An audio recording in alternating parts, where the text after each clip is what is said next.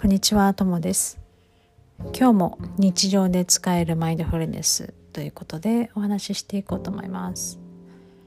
参考にする本は清和書店のラディカルセルフコンパッションという本です。他人は自分の写し鏡そう言われることがありますがどんな時に他人を写し鏡だと思うでしょうか、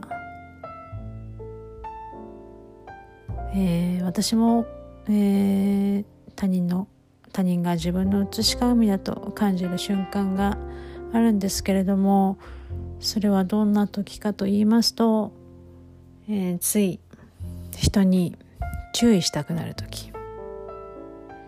そういうことが多いかもしれないですね。そんな時に、えーふと我に返ります。人に注意したくなった時に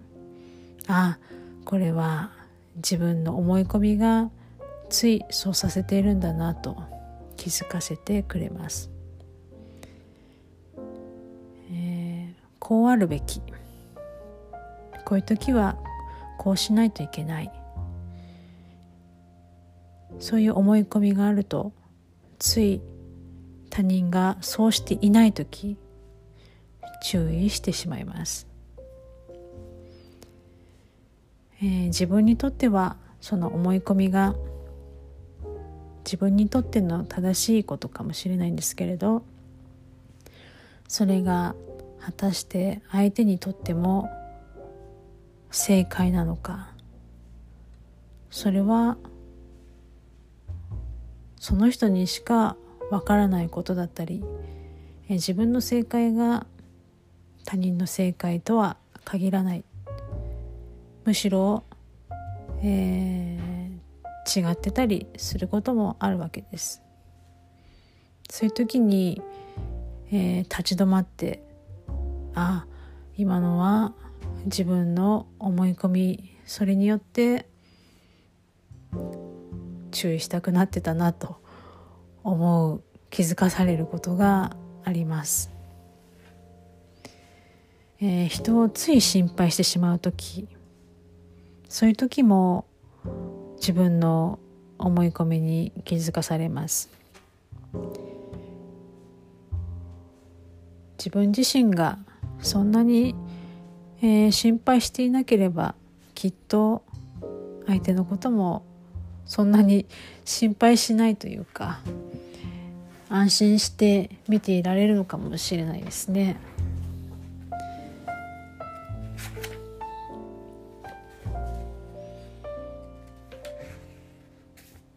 こういうふうに相手が教えてくれることってよくありますよね。お互いに、えー気づかせてくれる。うん私にとっては子供もそうです家族もそうです、えー身近な人ほどいろいろ教えてくれるなと思うことがたびたびあります。ただその思い込みを手放すというのは人間にとってやっぱり、えー恐怖を伴う伴うものらしいです。そもそもが、えーこの本の中にあったのはですね、まあ、思い込みを手放して本来の自分に戻ろう。本来の自分に目覚めようと、えーいうわけなんですけれどもそのためには必ず思い込みを捨てる時に恐怖が伴うと。